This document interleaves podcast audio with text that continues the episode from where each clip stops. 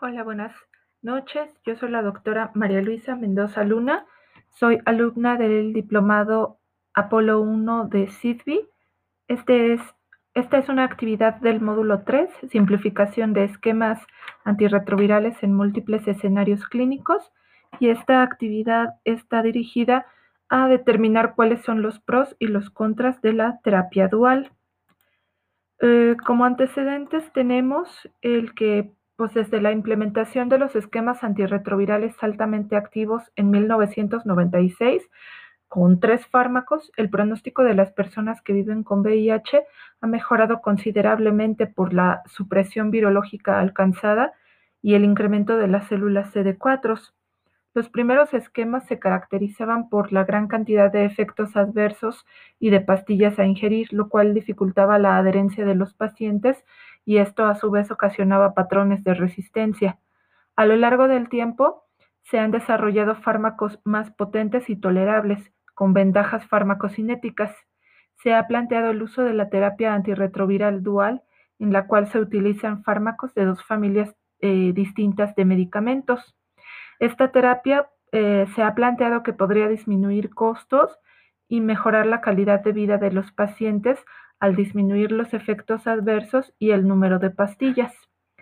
Ah, se tienen varios estudios clínicos que vamos a analizar brevemente, en los cuales se ha evaluado esta terapia dual en la población que vive con VIH y nos vamos a referir a estudios en los cuales se ha hecho esta simplificación de tratamiento eh, en pacientes que tienen ya previamente eh, supresión virológica.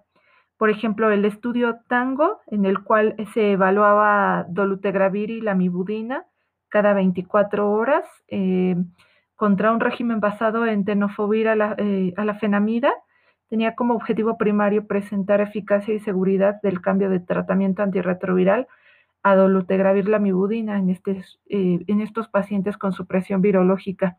Este estudio mostró la no inferioridad del, del esquema dual para mantener la supresión virológica.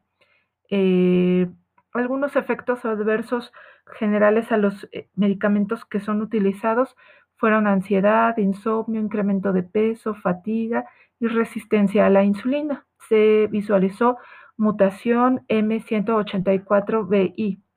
El estudio Atlas fue un estudio en el cual se determinó la eficacia de atazanavir, ritonavir más lamivudina.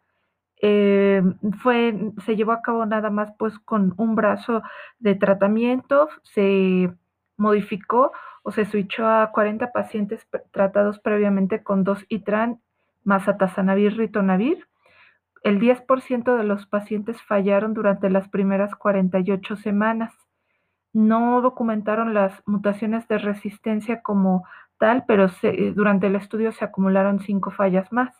Los efectos adversos pues eran los correspondientes al uso de la tazanavir, ureolitiasis, cólico renal, hiperbilirrubinemia y dislipidemia. Los estudios SWORD 1 y 2 evaluaron a dolutegravir 50 miligramos y rilpivirina 25 miligramos cada 24 horas.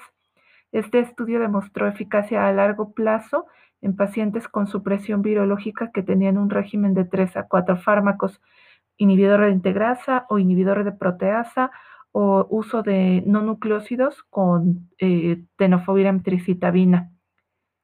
en cuatro pacientes se observaron mutaciones de resistencia, se encontraron como efectos adversos trastornos psiquiátricos, neoplasias, trastornos gastrointestinales.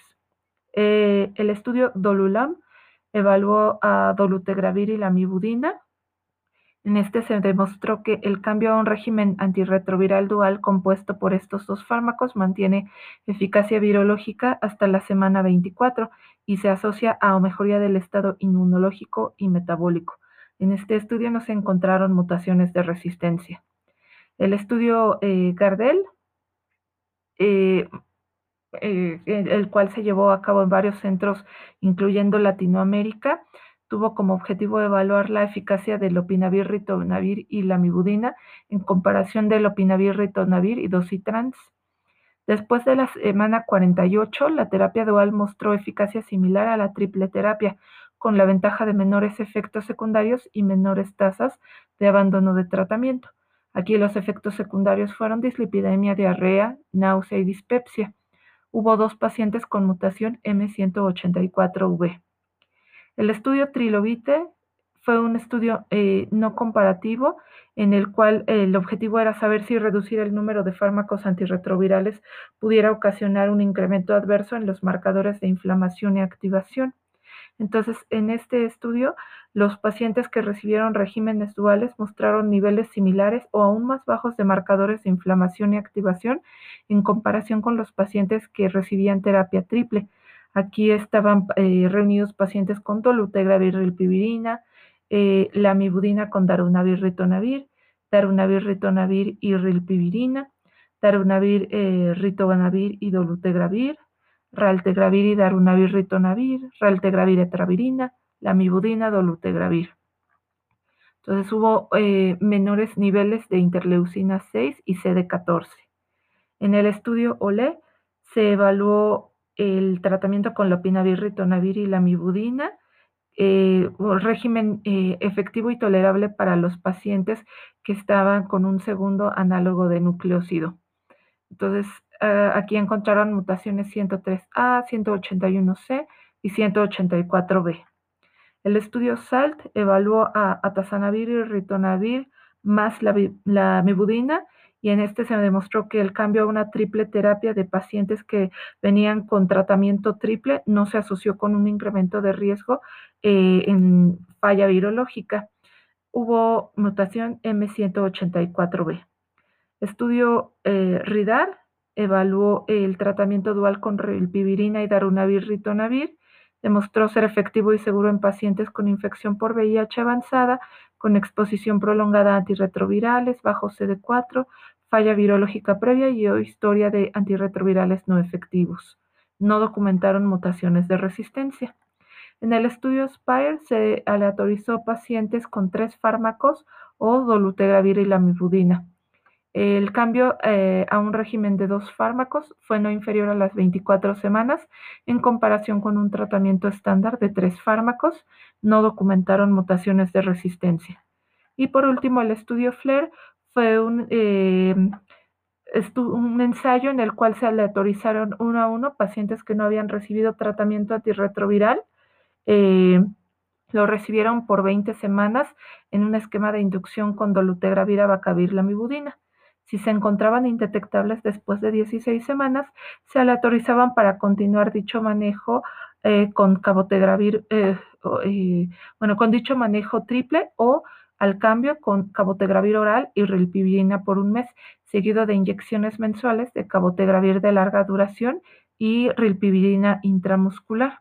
Entonces, este tratamiento no fue, más bien no inferior al tratamiento con dolutegravir, abacavir, lamivudina para mantener la supresión virológica. Se documentó en un paciente mutación L74I. Entonces, ¿qué podemos concluir del desarrollo de estos estudios? Pues primero que la terapia dual tiene como ventajas menores, eh, eh, menor uso de tabletas para los pacientes con mejoría de la adherencia y puede eh, ser un factor que disminuya los costos, ya que, por ejemplo, la mibudina es un tratamiento que podemos encontrar genérico. En cuanto a la tolerancia, la mibudina y dolutegravir son medicamentos que tienen pues ventaja de ser bien eh, tolerados por los pacientes, Dolutegravir es un eh, medicamento con alta barrera genética y pocas interacciones. En cuanto a los contras, sería con el uso de los inhibidores de proteasa, ya que tienen múltiples interacciones farmacológicas debido a su metabolismo hepático. Eh, de igual manera, la combinación de dos fármacos, dolutegravir y la mibudina o rilpivirina, parece la mejor estrategia a elegir, ya que las combinaciones eh, les decía, con inhibidores de proteasa tienen mayor riesgo de interacciones farmacológicas y para poder utilizar estos esquemas debe excluirse la presencia de infección crónica por hepatitis B y resistencia previa a los antirretrovirales seleccionados. Entonces, eh, esto es lo más importante de la actividad. Saludos.